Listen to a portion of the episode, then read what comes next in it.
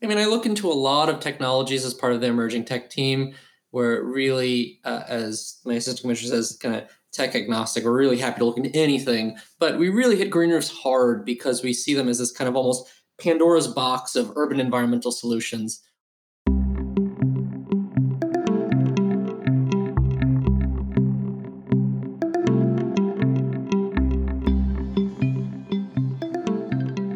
Hi, everyone.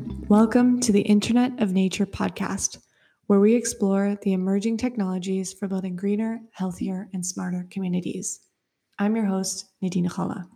And this week, I'm thrilled to introduce you to Max Lerner, Director of the Emerging Technologies team at the New York City Department of Parks and Recreation. When I discovered NYC Parks had an emerging tech team, I knew I had to have Max on. I mean, how many parks and rec departments have emerging tech teams or tech teams at all, or are even really thinking about technology? I knew I had to have Max on, and I was not disappointed. We had a fascinating conversation. We discussed how his passion for innovation led him to establish the emerging tech team and how it's grown to a think tank of over 100 scientific visionaries, and his commitment to educating the green professionals of the future. Honestly, that would have been enough to fill an entire episode. But through our conversation, I discovered Max also founded a nonprofit, Grow Externships. GROW stands for Green Revitalization Outreach Workforce.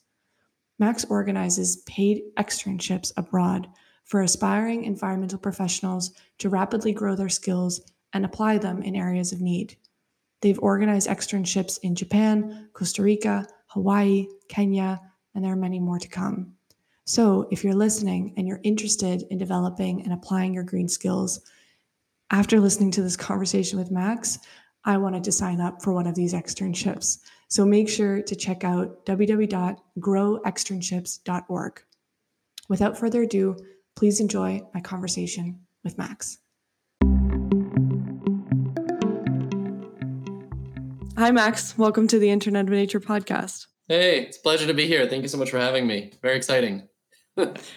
Well, thanks so much for coming on. Um, this has been a little while in the works because uh, I, the reason that we got introduced is because uh, Derek Von Riel from Tree Tracker, my very, very first guest to ever come on the show, season one, episode one, hmm. uh, he mentioned you as an interesting character in the space of nature and technology. And obviously, when we heard that, we knew we had to make this happen. And it only took until season four to make it happen, but here we are hey, you're here. Yeah, I heard about it from a friend. They're like, oh, I heard your name on a podcast. I was like, oh, really? And I had to do a little bit of internet digging, and I found I was like, oh, wow, it's wild. Oh, there's Dirk. Uh, I'm really happy we looped this one together. yeah, no, likewise, likewise. Um, where to start? Uh, you lead the emerging tech team at New York City Parks. Maybe that's a good place to start. Tell us a little bit about New York City. Are you from New York City? Yes, which is increasingly rare it is. It is. Um, have you were you obsessed with New York City's parks growing up? I mean, I love parks. Uh, rather, I, growing up in New York, I think it was almost kind of stressful that there really wasn't too much nature outside of parks. So mm. as I was kind of coming along in age and starting to think about career work and whatnot in, in high school, I got excited about this idea of potentially being able to expand green infrastructure in urban centers like my home city. And I really started down this path doing green roof work at, at a young age, about 20 years ago when I was in high school, doing some of the frontline research with NASA to just kind of really verify data that was already very clear to, to every person, but just not grounded in US practice, just plants on a roof. Mm-hmm. do they cool the roof? Do they suck up rainwater? Do they do all right? We knew these things were true but no one had done it in the us yet. It was more of a european thing. And it really shot me down on a road. Whew. on that green so green roofs are really the passion to start. Absolutely. And why and why green roofs? Because green roofs are an interesting I feel like they're an interesting kind of space within green infrastructure. You kind of um, people seem to be very opinionated about green roofs. It brings up a lot of opinions, both good and bad. Mm-hmm. What uh, what do you love about green roofs, and what do you see as some of the challenges?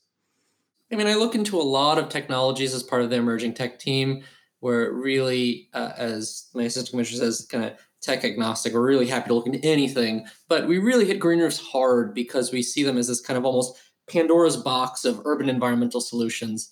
Unlike solar, mm-hmm. which is awesome, but it's really just mostly for generating sustainable power or a number of other things I could name.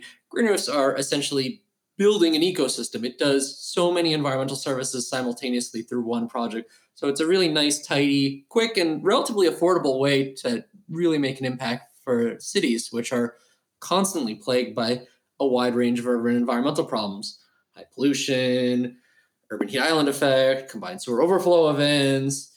You have lack of pollinator corridors. It's just generally stressful that there aren't that many plants. There's a lot of stuff that green roofs address simultaneously. But I hear you that sometimes they aren't the easiest solution to implement in all scenarios. Mm.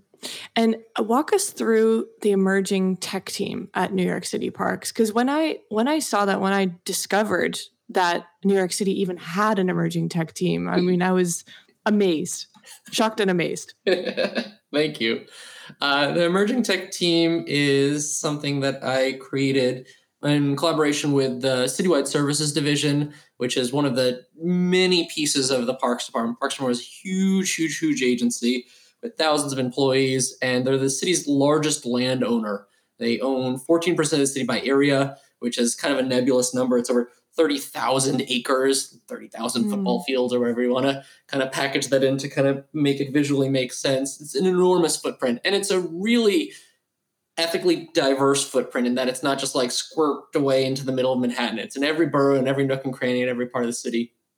And the emerging tech team specifically as part of the sustainable facilities division which is part of citywide services so it's a it's kind of a, a nesting doll type thing we are primarily focused in piloting new and interesting technologies. A vendor like dirk for example when i got involved with tree tracker he we read an article about his work. We thought it was really interesting. So we set up a meeting with him. My intern team reviewed his technologies, saw what promise it had. In his case, for example, the Parks Department coordinates the tree census every 10 years on the fifth year, so 2005, 2015, and the next one will be in a few years. We have this massive, massive, massive citizen science project. It takes thousands of New Yorkers and nearly two years of really amazing, but obviously very crunchy monotonous boots on the ground work to like assess every tree and see what's the current health of it and does it need to be replaced and what species is it that's great work but it takes a lot of people power and the problem i see with it is it takes so long to do that that data kind of ages in real time so when we finally publish the report maybe a year or even two or possibly even three years after we do the census a yeah. tree could have hit a car. Uh, uh, well, I hope a tree isn't a car. A car could have hit a tree, and da da da da. It's challenging to work with data that's being processed in such a slow speed. So Dirk's Tree Tracker project, this idea of almost like a Google streetcar zooming down the block and scanning the tree and giving us all the data we need, was really attractive. So things like that, we read an article, we hear about a vendor doing a new thing, we learn about something independently, or we even have our own idea.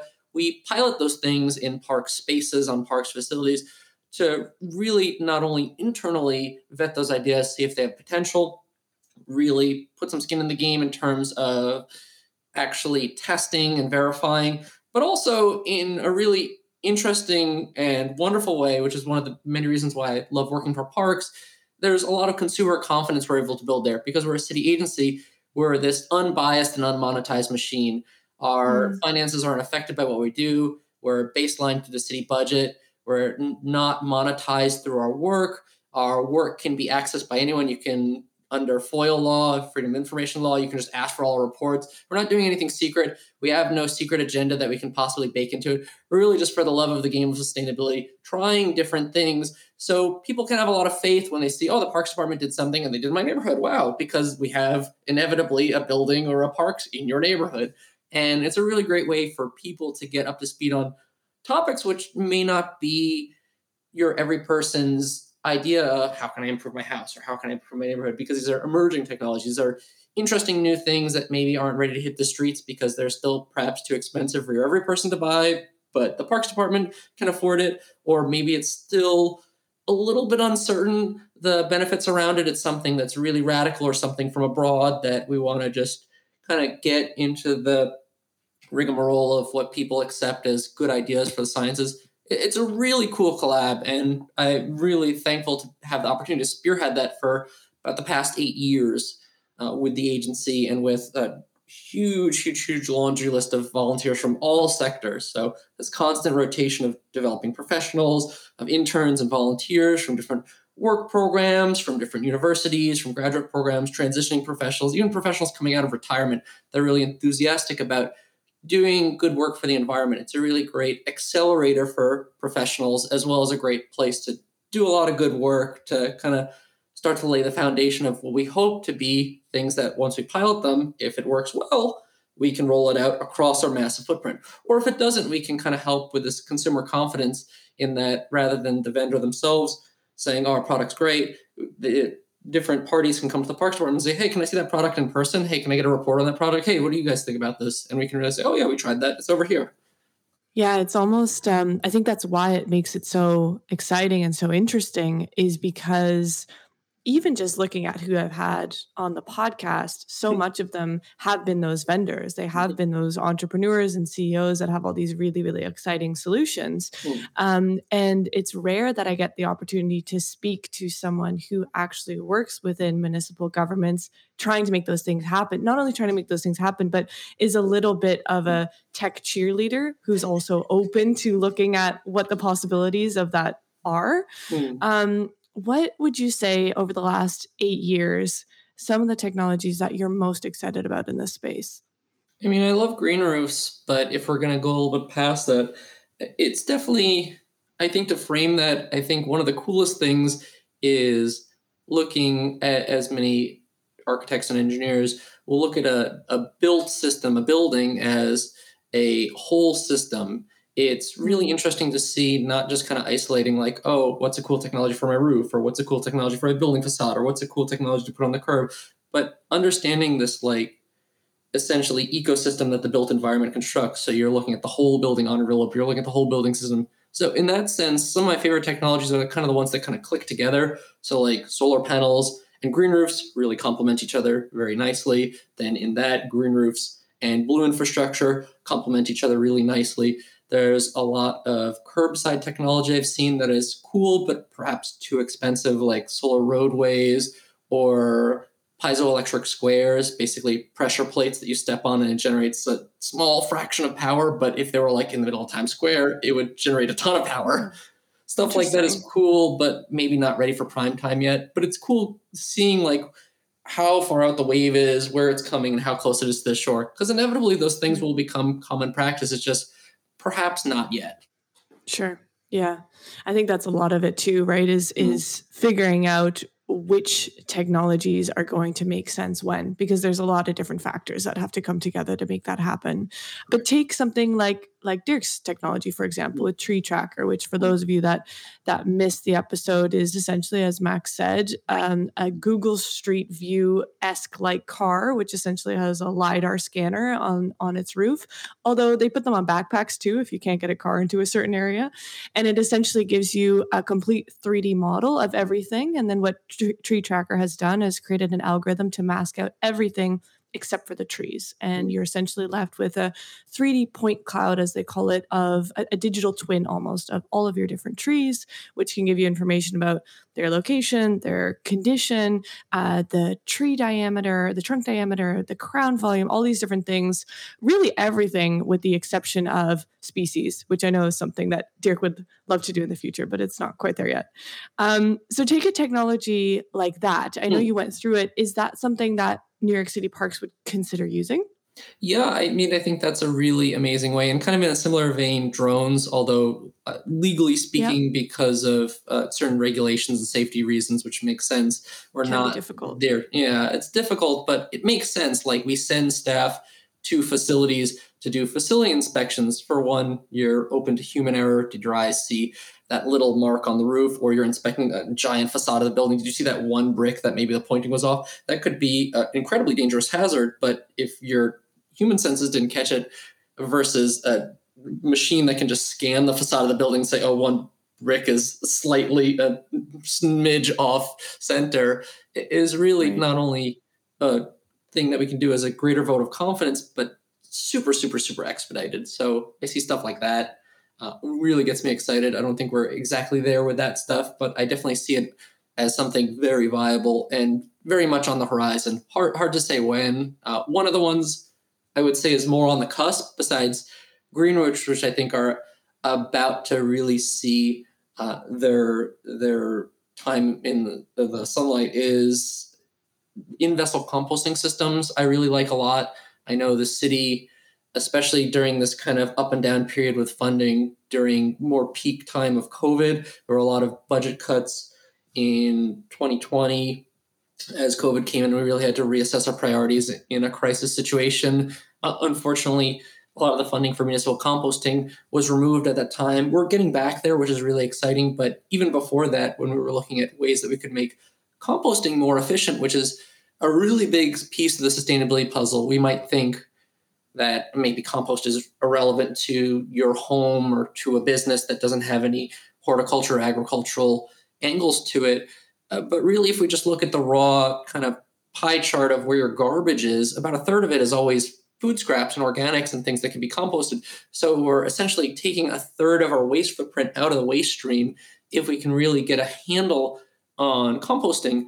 And some of the mm. more modern and streamlined ways we can manage composting is through in-vessel composting machines, which is essentially imagine like a, a giant tank that essentially automates every piece of the composting process, turning it, keeping it hot, keeping it the right moisture level, making sure there's microorganisms in there, making sure it's aerated, all the good things that you want. You could, of course, have your backyard pile of compost and turn it every so often, and eventually it will kind of turn, it will slowly break down and, and become less food scraps and more familiar compost. But that takes a lot of time. Whereas you can automate all those pieces of the puzzle and really crank out compost and really break down our waste footprint in a dramatic way very, very quickly. So we work with a lot of interesting companies I'm a big fan of EcoRich, who I've worked with for many, many years. There are a number of others that make these in vessel machines, this vessel that is of varying scales depending on how much waste you anticipate your building's going to be putting into it every day.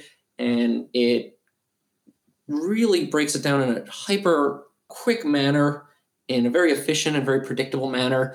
Even if you're not looking to use compost in your organization's practice, it can just save a lot on your building's waste management fees, which is a super cool save. And then, kind of like I was talking about before, looking at buildings as this kind of full system model.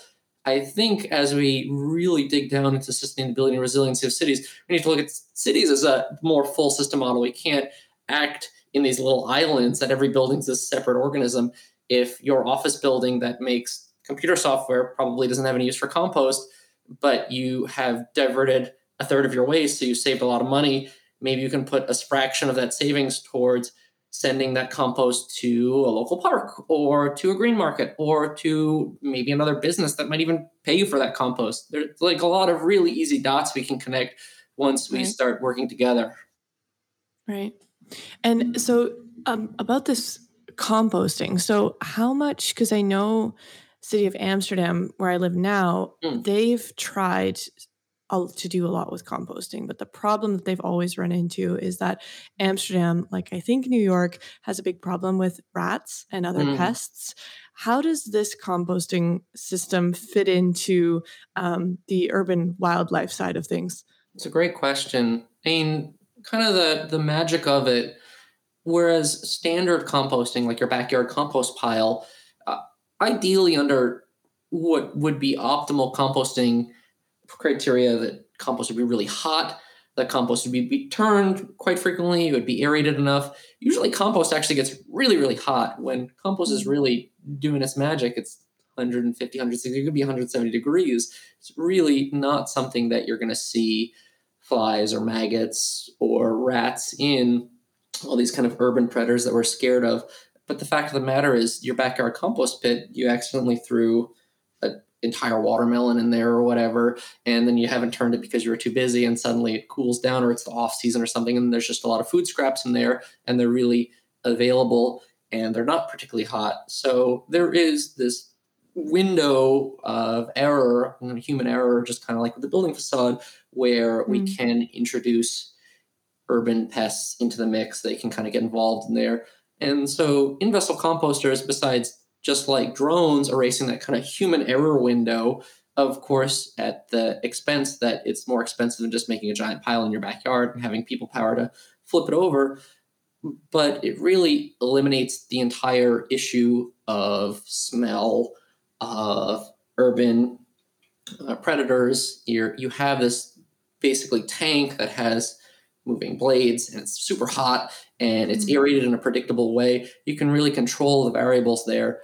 So when you really manage the system in such a precise manner, you can account for that in a very real way. But I think we're still, to your point, like in a period where we deal with a lot of these concerns, these like surface level concerns around sustainable technology very frequently because they're still not in the common verbiage. When someone's building a building, they're not thinking like, should I put a green roof on this? Uh, most people aren't thinking about that. So we're mostly retrofitting buildings. We're adding green roofs and posts. People are concerned that, oh, is the building going to cause leaks? Are the plants going to dig through the roof? Oh, is it going to weigh too much? It's because these aren't yet common terms. So there's also a lot, most of what I would kind of consider my job, although we are on the front end very much vetting these new emerging technologies. On the back end, we really see ourselves as educators. Most of the stuff that we vet, mm. the lion's share of it is great. It's awesome. It's not that expensive in the grander scheme of things. It works. But because it's not so readily known about, it really goes a long way to make this kind of learning laboratory system that we do. My office, the Citywide Services building, has the world's most diverse green roof on it. We have over 45 different types of green roofs on the same building, which is super, super unconventional. Not an sound decision, but we do it to educate because people want to see, oh, this, that, and the other type of system in action, Right. managed in perpetuity. So we do a lot of that to kind of get around these questions. Not that the answers are so far out of reach, but that people really haven't readily accepted them because these aren't just in our yet in our lexicon of like, oh, here's how we're going to make this building a full system model, how we're going to make it uh, net zero, whichever variables we're trying to tweak for it, And it's our energy, and it's our water, and it's our waste. Right. Right. Actually, to lead on to that, that might be a good question is what does the typical day look like for the head of the emerging tech team at, at, at New York City Parks? I'm, I'm seeing holding different sensors, trying that, maybe teaching a class. I mean, what is what does a typical day look like?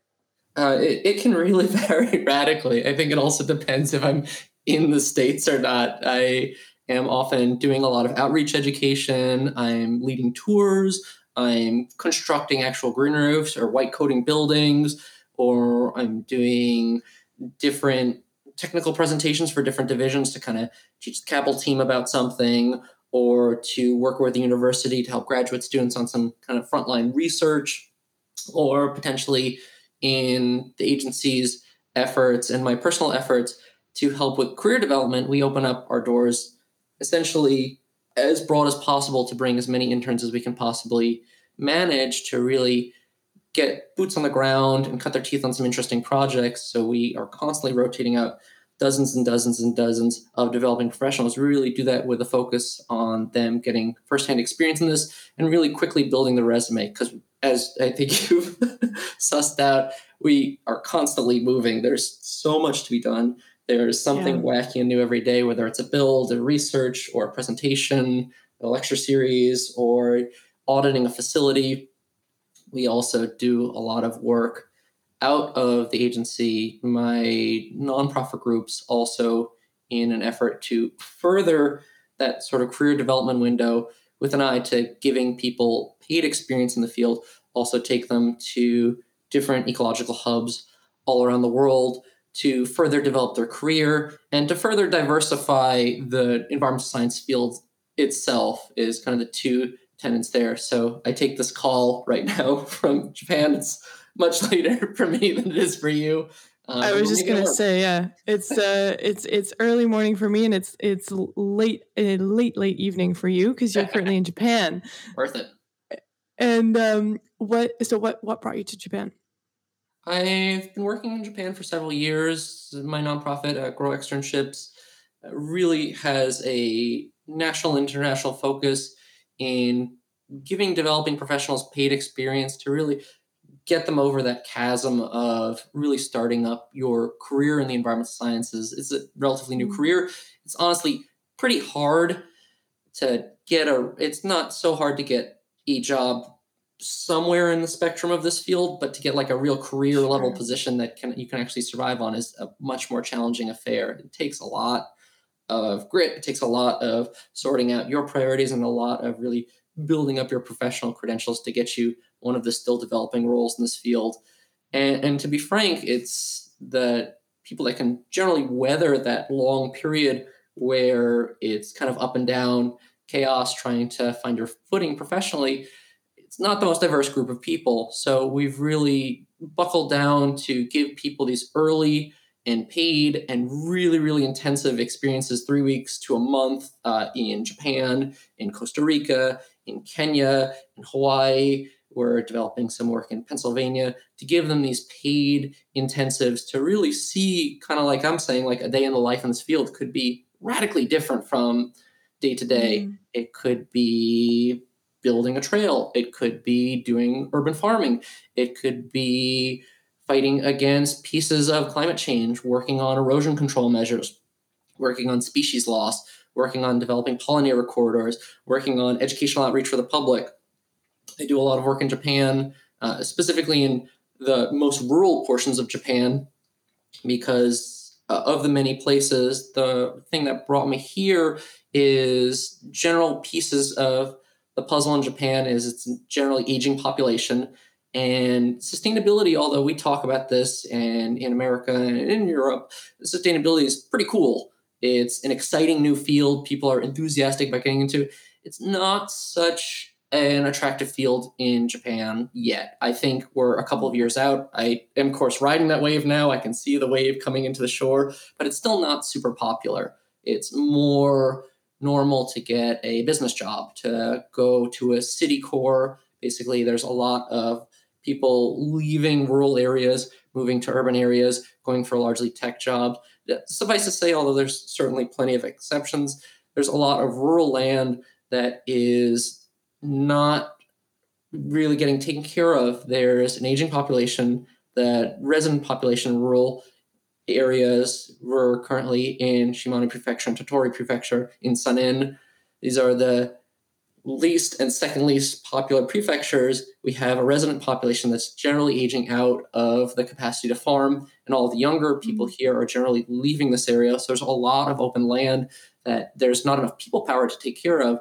So the mm-hmm. idea of bringing motivated developing professionals from all over the world to really do super impactful work and to really make huge, huge tangible differences in terms of popularizing organic food here, in terms of making sure that land is not lost and land is accessible to people, makes a big difference both for locals as well as for the careers of the people that can really make these transformative projects come to life. So that really is super exciting for me to be one of the many stewards that can make that adventure possible. And that could be just one of the days in my life.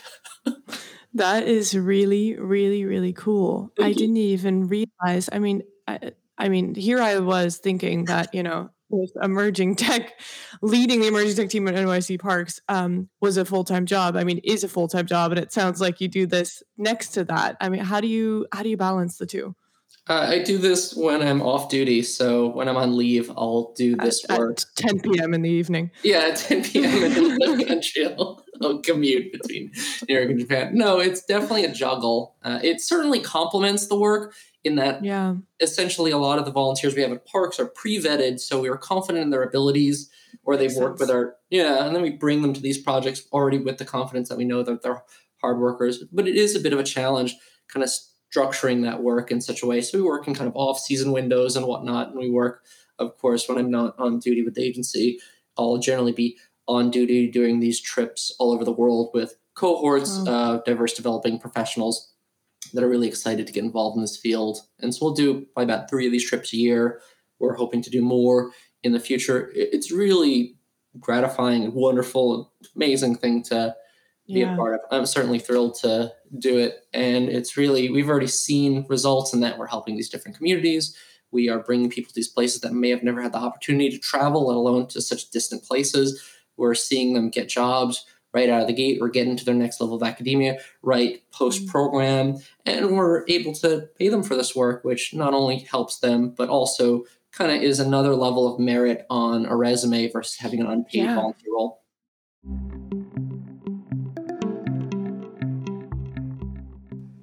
Hey, it's me, Nadina. Just popping in here to encourage you to take me outside.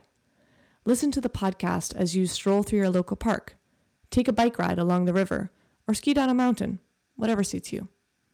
I know it's what the sponsor of today's episode would want. This podcast is brought to you by the Nature Conservancy's global coalition, Nature for Climate. The discussion around climate change can be overwhelming and honestly downright daunting. The Nature for Climate Coalition focuses on what we can do rather than what's been lost. Its partners, including the Nature Conservancy, work together to get natural climate solutions such as avoiding deforestation in the tropics and restoring wetlands and sustainably managing forests implemented across the public and private sectors. Restoring nature is one of our best chances for mitigating climate change and also creating happy, healthy, and green communities for future generations. And that's exactly what we like to hear here at the Internet of Nature podcast. Find out how at natureforclimate.org. Okay, now get yourself outside and back to the show.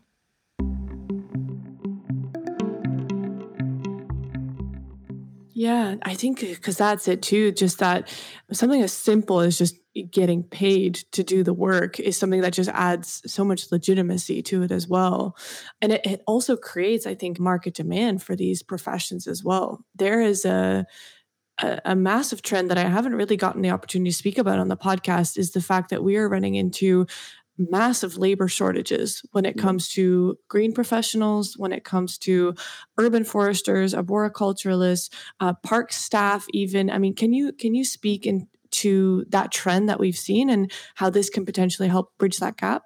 Yeah, I mean, for a number of reasons, we could point to COVID. We could point to just the general complexity of getting into this field. We can point to the newness of it. And I, I look at a lot of other more formal fields, like being a doctor, for example. Even if we're not doctors, we kind of know what that track looks like. You have to do Mm. undergrad and graduate, doctorate, and then you have to do a residency. And it's a whole, it's a known track, and it's kind of known how many years it's going to take, and it's known how much time and money it takes. But if you're willing to go down that road, you can generally do it. Whereas I kind of alluded to my journey to become an environmental scientist is this complete wild roller coaster ride that I had to weather roles that didn't pay me anything or paid me next to nothing because they weren't career level moves. There was among a hmm. number of organizations. It's a hectic field to get involved in. I think we're seeing a lot of passion towards the environmental science, which is great. There's a lot of enthusiasm, especially in the US and Europe. It's super exciting field. People have heard the call of climate change and all these other variables that are really threatening our generation, the next generation. The writings on the wall, how bad things are environmentally, and people are enthused to do more meaningful work. But it can be intimidating. I mean, it's a lot of a lot of times just very exhausting work, long days, physical labor, which I think can scare off a lot of people. Hmm. I think I think probably one of the biggest things I experience in a lot of my professional avenues at the end of the day the work honestly doesn't have as many bars to entry as people I think assume. Not to say that it doesn't take a while to get here, but to say like a green roof, for example. A green roof from an outsider's perspective looks very complicated. You assume you need to have training, you need to be an architect, you need to know building calculations and whatnot. But the actual installation of it is very simple. It's Hmm. almost like making a lasagna. Like you know what layers go next, next, next, and you kind of know essentially what it's supposed to look like. It's not so hard. And a lot of farming as well, a lot of horticultural and agricultural work and land management work. It looks really intimidating. People understandably like think like, oh, farmers work really hard. And yes, they do, but it's not impossible to become a farmer if you're enthusiastic about it. If you're willing to put in the energy and willing to learn a little bit, it can really go a long way. And I think Yeah.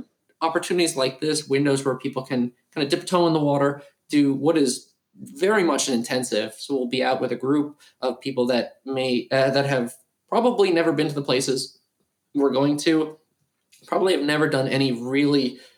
They have relative work. Maybe they have kind of like some academic chops related, or they volunteered with me in the agency, but never anything like this.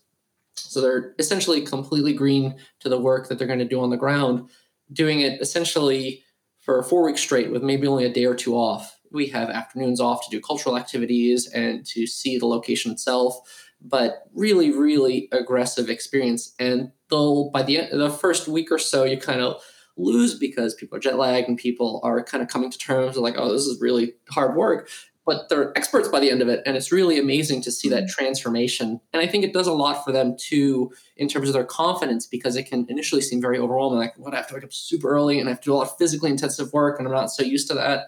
And by the end of it they're like let's do it. Easy it, right. it's good stuff Oh, that's amazing. So these different programs, I mean, you mentioned a whole host of different locations that you go to. Is it mainly American students and recent graduates that are going on these programs, or are they open to international students as well?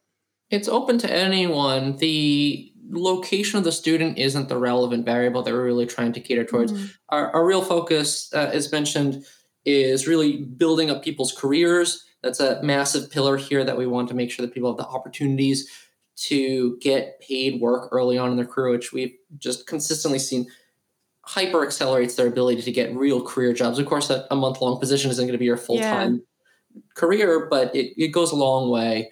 And the other piece is really diversity and inclusion in the field. So it's not so much, we're not so concerned about where you're from, but really prioritizing BIPOC members of the group.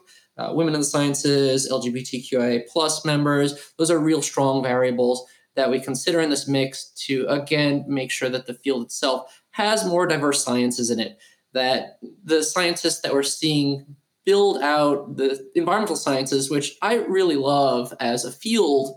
There are a lot of sciences you can get involved in professionally. You could be a physicist you can be a chemist uh, but a lot of the what we call hard sciences not in the sense that they're more difficult but like they're established they're solid you're mm. probably not going to make too many radical changes to like physics or biology in your career. They're essentially established. Whereas we have these, what we kind of formally bill as like social sciences, is these constantly evolving sciences. The environmental science field is cool because it's all Earth and we all have an equal say in how the Earth performs and what we should do with it. And it's all of our responsibility by the same hand to steward it in a resilient and sustainable manner.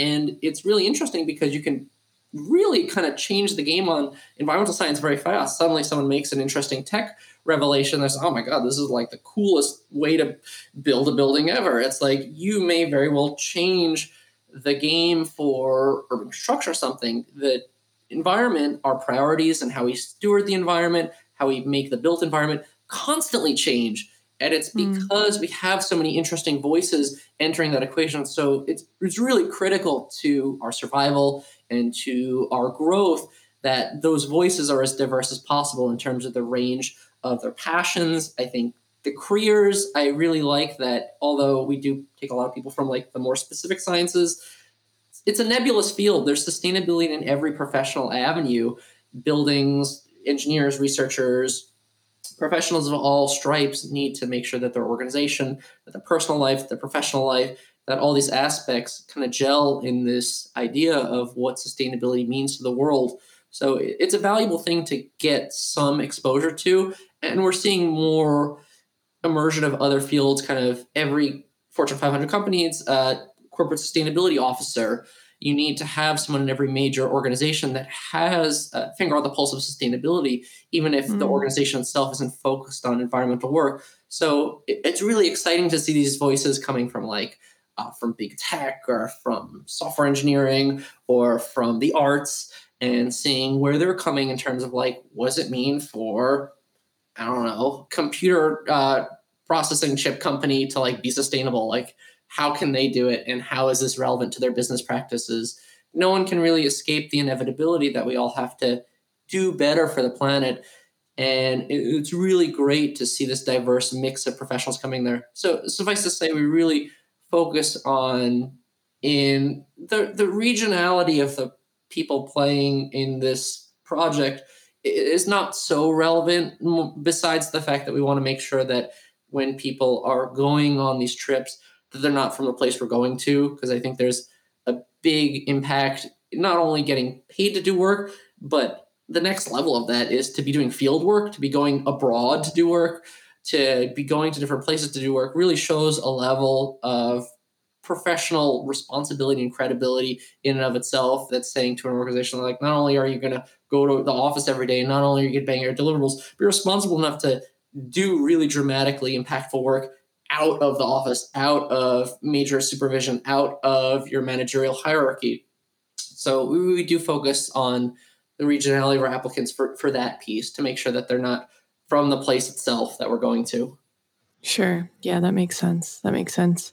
I mean, on on that note, in terms of being able to be outside, I mean, that for me, when I chose to study ecology originally for my bachelor's degree i was like i was sold just when someone said yeah you do you know you do yeah sure you're in the lab some of the time but most of your field work is outside. I'm like mm. sold. I mean yeah. anything that you can do to to get to get yourself more outside i mean that seemed incredibly exciting to me and um is there like an, an average age in these cohorts? Are they relatively younger students? Do you also have more seasoned professionals that that that take part as well it's a pretty broad mix. I would say one thing that uh, somewhat controls the age demographics is when we coordinate the trips. Not, I you might not be able to take a month off in the middle of the year to do something unrelated. So we do see a lot of students developing professionals like in their undergrad, undergraduate, and postgraduate, but it's mm-hmm. completely open age wise. So we've had people of all ages join the program. I think timing sometimes can play some role in how much time someone can commit to some of these cohorts, but it's certainly not a variable that we mean to encourage as a limiting factor. So we do try to, in that vein, run a lot of these trips throughout the year to make sure that there's a number of windows both on major holidays like summer vacation or Christmas vacation, as well as outside of those holidays for people that aren't on the academic schedule. Right. Right.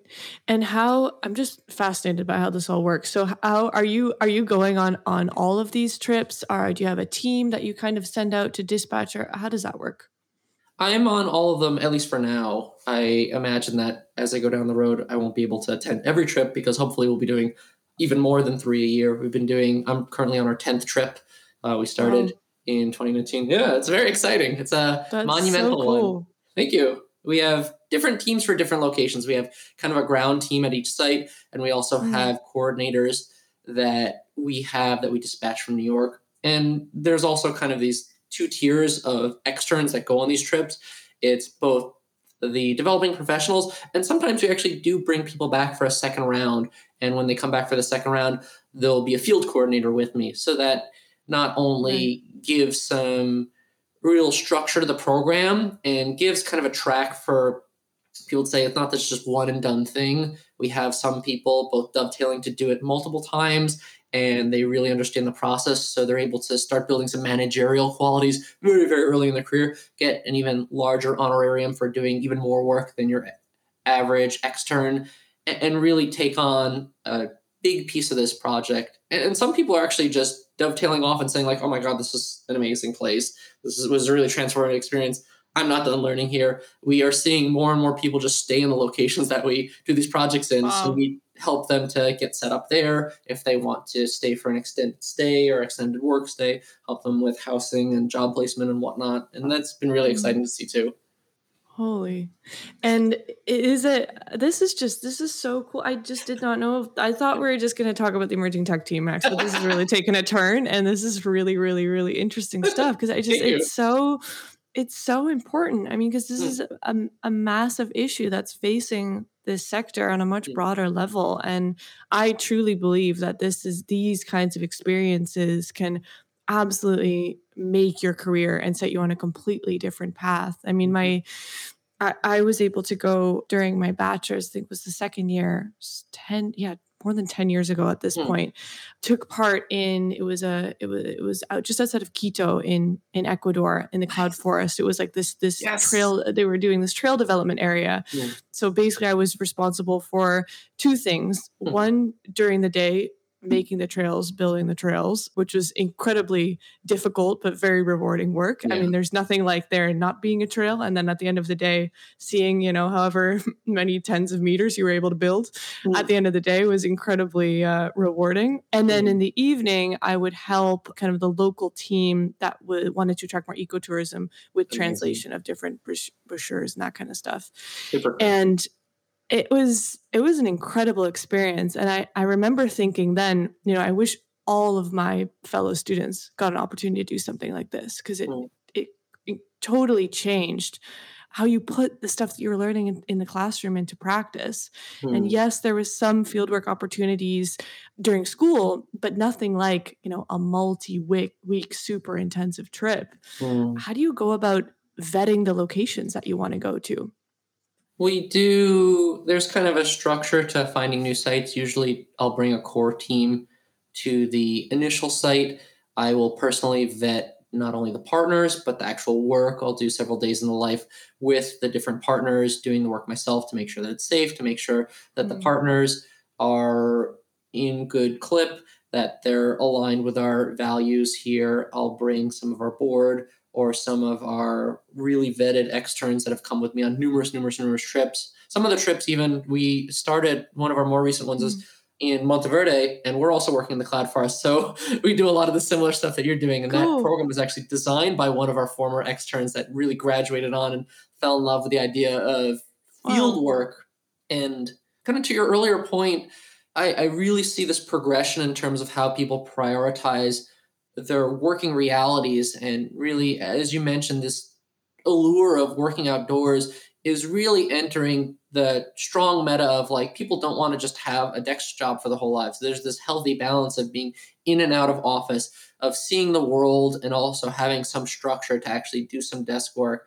And, and I really see, and I think during COVID, when we saw more people practicing telework and like practicing more self care in their day to day cycles as they kind of controlled their work schedule, that, that's really progressing in a good way. So this work's becoming more and more attractive. People are getting more enthusiastic and seeking out more opportunities to work outdoors through these sort of opportunities. But so I'll go to the site and I'll really set up the housing, I'll set up the partner network, I'll set up different projects out here. I just it's like meetings, meetings, meetings, meetings, and doing days in the life. But we met with a green roof manufacturer in Japan. One of the it's very very unique to have that here. There aren't so many green mm. roof vendors out here. Went to Paradise Park uh, in Tottori Prefecture, which is the least uh, populated, most rural prefecture of Japan. So we're in the um, middle of hyper rural Japan. Uh, we have housing there that the owner built themselves. They built a, a coffee shop many, many years ago uh, out of a fully wood building that they built on their own over three years. And the coffee shop didn't do so well because it was very rural. So they turned it into a guest house for this program and we'll stay there and we'll work with them. We make sure that that's a solid setup. We're investigating new land that we can steward. There's a lot of kind of passing on of land to new generations and opening up land access to different communities and different parts of the community that might be enthusiastic to kind of dip a toe in farming and gardening, but the land has to be prepared because perhaps it's been abandoned for decades. Or, like with Hawaii, we had lots of, to an earlier question you had, there was this labor shortage. They didn't have so many people that were taking care of community gardens, and they became severely overgrown. And when we think of community gardens, like crank that up to 11 because we're talking in Hawaii. So someone might have had like a mango tree or something, like a full fruit tree that has grown, and there right. are a regular tree canopy in the space. So it makes it very difficult for people want to use those very rare community plots, but they're just overgrown. And so going in there to really do a blitz and clean those out does a huge service for the community. Saying now we can actually use these and we can it is accessible to us. You've kind of gotten over this hurdle where it mm-hmm. seemed impossible for us to start farming. It seemed impossible for us to do community gardening. But you did one solid day of work with a large, hyper intensive team, which really you get this order of magnitude of work because you're bringing people yeah. in there just there to tear things up and make things great. And you have a critical mass of them all tackling away. And suddenly it's like you do that before and after. It's like, wow, this garden's totally serviceable. And people come to terms and they're comfortable yeah. with now working the land. And now suddenly you have local stewards. So it's, it's really beautiful cycle. Yeah, we, we will do those serve uh, kind of site audits for all the sites. I don't know if you're familiar with WWOOFing, if the program you mentioned was a WWOOFing program.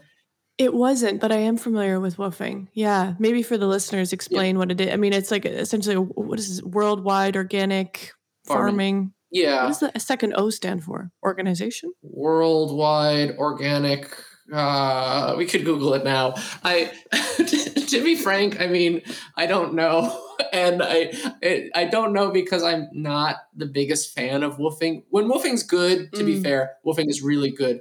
But the challenge that I saw when I was starting to come up with this program is that when WWOOFing's bad, it can be really, really bad. And to your last question, that's part of the problem. There really isn't a lot of vetting I've seen in WWOOFing. There are some amazing people on the WWOOFing platform. I thought that's what you're going to say. Yeah. yeah. No, it's like a thing where I'm sure, you know, who knows how many percentage of the, the, the you know, so basically for the people that don't know, uh, WWOOFing is this this platform where any you know farmers or estate owners or land managers around the world can put up jobs essentially. They're mostly volunteer jobs where typically you get room and board mm-hmm. um, for doing the work. So that's another thing right? It's typically not paid. So typically you get not just paid. paid. in accommodations. almost never paid. Almost never paid. And it's kind of like you know the Craigslist in a sense that you don't really know what you're getting. And yeah, there's some, some fantastic people on Craigslist, but there's also some total weirdos. So mm. it's so I, I, completely understand the importance of vetting these processes because the thing is if you if you go and you take the time and you go to one of these experiences and it sucks or it's weird or or worse, it's dangerous, um, mm. you're not going to do it again. It's going to ruin that experience for you.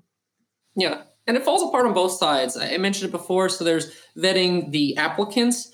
Uh, I usually will have worked with them in the past. They've volunteered with me, or we'll do a kind of intensive interview where we'll talk about their professional goals and what they've done in the past and where that aligns with the sites. So making sure that the people, especially because they're traveling great distances to go to these sites, you don't want to bring someone halfway around the world and suddenly figure out that they're a bad match. Yeah. And the sites as well, like I was saying, we want to make sure that the work is something that we feel comfortable with people that maybe have no background in this, no actual boots on the ground experience doing, make sure that the housing is adequate, make sure that there's cultural immersion opportunities, that it's not just work, work, work, work, that they're also like getting this traveling experience that they may have never had the resources to access yeah. to make sure that all those pieces there so that on both sides it becomes a complete program. And that's something that it's kind of when it's good, it's good, and when it's not, it's not and, and we really erase all that. So we've seen massive success because we put those two pieces into the equation with with extreme intention to make sure that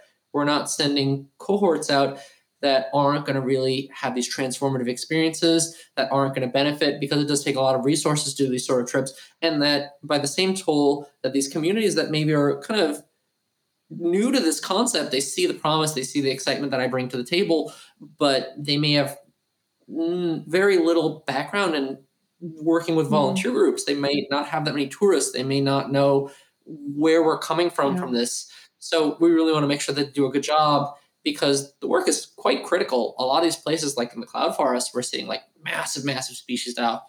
Why yeah. massive, massive species death, lots of erosion, lots of abandoned land. We're seeing these problems come out, and when you do good, you can really, really do good.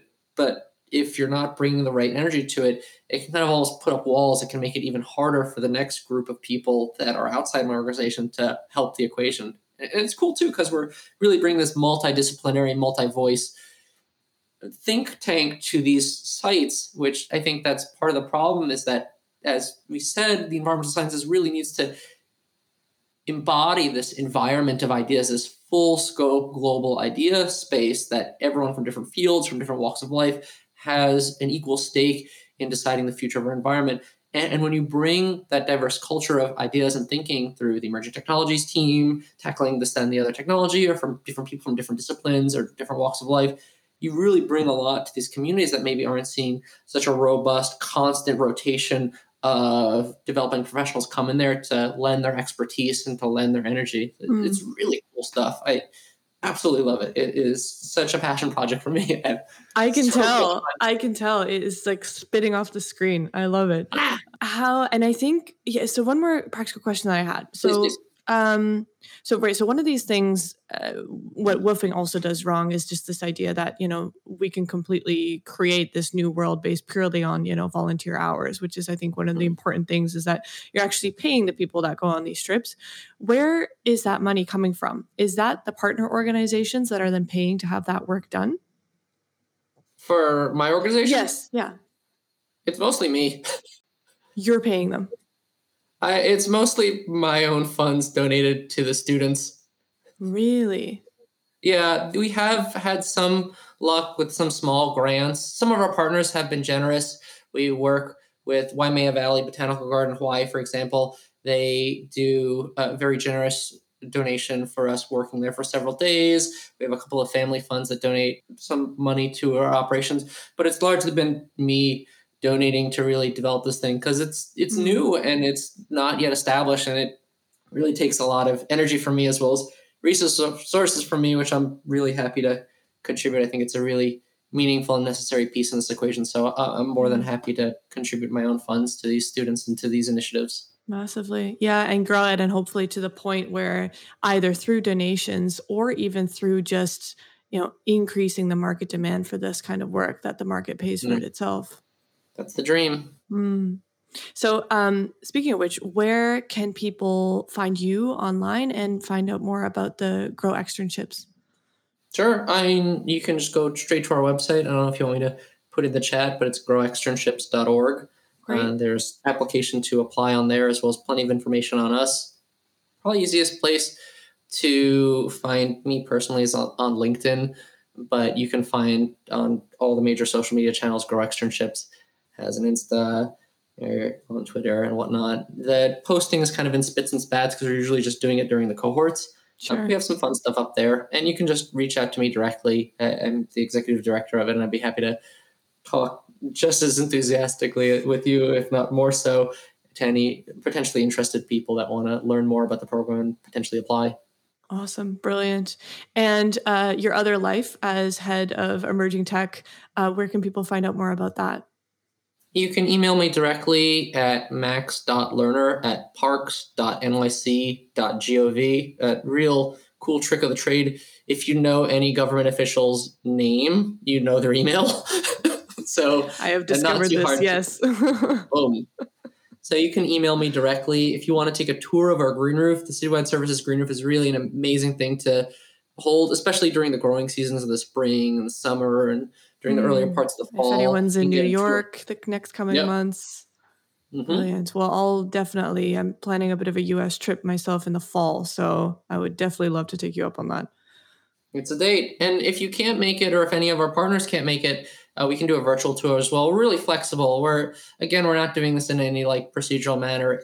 Anyone, mm-hmm. soup to nuts, students, scientists, diplomats, researchers, businesses, we get requests for tours on a near daily basis from people from all walks of life. We're happy to coordinate and we'll we'll make it work, whether it's got to be on a weekend or it's got to be virtual, or you have a group of 30 people, or it's just one person that's just really curious. We'll, we'll make sure to slot you in because it, it, really a lot of the stuff we're working with again is kind of on the cusp of being viable, and it's just that education piece. We often find ourselves and that's why I was really excited to be on this podcast. And I really appreciate you giving this platform. A lot of just talking about the stuff and getting it kind of into the verbiage of potential things that people can look into when they're building a building or when they're choosing a career or when they're looking to modernize their city.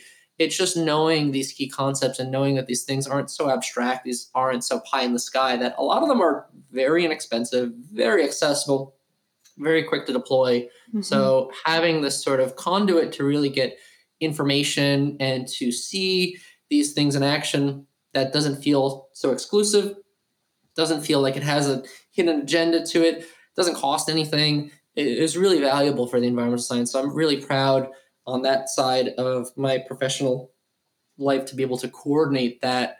I really am always happy to talk with people and to, of course, bring them into my practice. If not, just bring them in as a visitor and potentially bring them in as a partner if they want to work with or develop a pilot together. It's all really part of this evolving puzzle of sustainable sciences. Amazing. So that's a bit of an open call too for anyone that has a, a, technology that they're working on that they feel might be useful in the Internet of Nature space to reach mm-hmm. out to Max and see if it might be a fit for NYC parks and beyond. Brilliant. Well, Max, I will leave you with one more question, which is Please. the question that I ask all of my guests who come on the show oh at the end. And that is what does the Internet of Nature mean to you? Hmm, that is a really good question. Uh, I'll I'll say to start this off that uh, though I'm not surprised that this is the last question, I haven't listened to anyone else's answers, so I haven't been like conditioned to like have good. something in mind. Good. I line. think that's a good thing. so you'll get my raw take on this. I I would say for me personally, this idea of the Internet of Nature, which I think goes well with a lot of the questions we've talked about and concepts we talk about, uh, maybe exiting the like purely literal digital space, not talking about computers, but internet more in this interconnective sense that all these disciplines, that all these professionals, that all these people, that all these countries have a lot of interesting ideas, of course, and diverse needs and different geological, geographic things going on, different projects different pieces of the climate crisis hitting them in different ways. The Internet of Nature is that despite the broad range of scenarios you might find yourself in because of finances, because of geographic location, because of the amount of people power you have, because of the amount of professional background or academic expertise you have, that we really do have a global community working towards sustainability, working towards ensuring that nature isn't this nebulous concept, that nature isn't this abstract or fleeting thing that we're like constantly just seeing ebb away from the world. The Internet of Nature is that through opportunities like this, through free ways that we can share information, through the amazing people like yourself that are so passionate about this field that they're willing to really put themselves out there and dedicate their professional lives to propagating this knowledge the ideas are out there. There's, of course, some sorting to that. There's, of course, some selection in terms of what options make the most sense for you specifically, for each site specifically. But it is not so far away. I feel like we have this fear and doubt about the environment, that the curtains have been drawn, that the world is doomed, that the environment is just done for, that climate change is an inevitability there's and with good reason like it's depressing to see chaotic headlines about the environment about nature about systems failing. But there are people like us out there that really care about this stuff that are really willing to dedicate significant portions of their lives to do a lot of good if for nothing else for the sake of good and for the sake of the planet.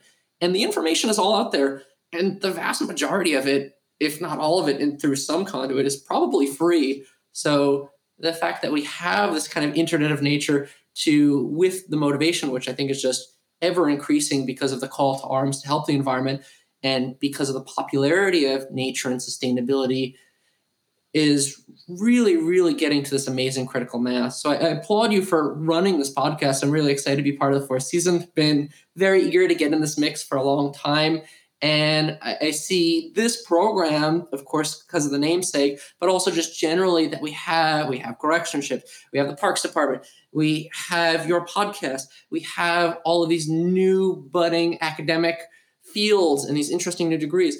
There's a lot of ways that you can get into this more broad sense of people are really actively trying to share information about the environment because people are enthusiastic about it, because people have a lot, a lot, a lot of solutions, and because people are willing to put in the work so it's kind of to one of the early points, just connecting the dots.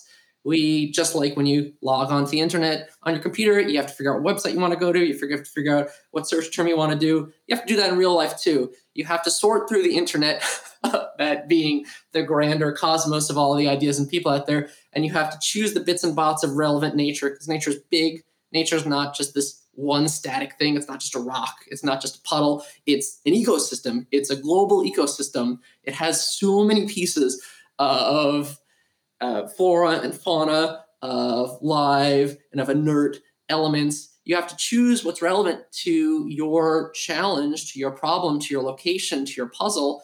And it's really just a matter of connecting the dots. And through the Internet of Nature, there is inevitably a solution out there. And I just think, and it's really kind of the food that gets me so amped about stuff. There's just more and more people that are really excited to explore that Internet of Nature together, to do this field work, to support public green spaces, to dedicate themselves personally and professionally to the sciences, to sustainability. That I, I really have a lot of hope in this field and in the future of our planet. And I think that's something we really need because it's very easy to get doom and gloom about this stuff. It's very, very easy to see it chaotic is. and depressing headlines about this stuff. And, and it's just so wonderful to, on the flip side, see all the do gooders out there that are really trying to flip that script and, and not to let that get snuffed out by how often we focus on the negative. There's a lot of internet out there to explore. There's a lot of nature we have to save, and there's a lot of information that we can kind of link to make that puzzle very, very doable. It's all about connecting that complexi- complexity at the end of the day. Absolutely. All right. Well, thank you, Max, for coming on all the way from Japan. This was incredibly fascinating and inspiring. thank you. My pleasure. Thank you for having me.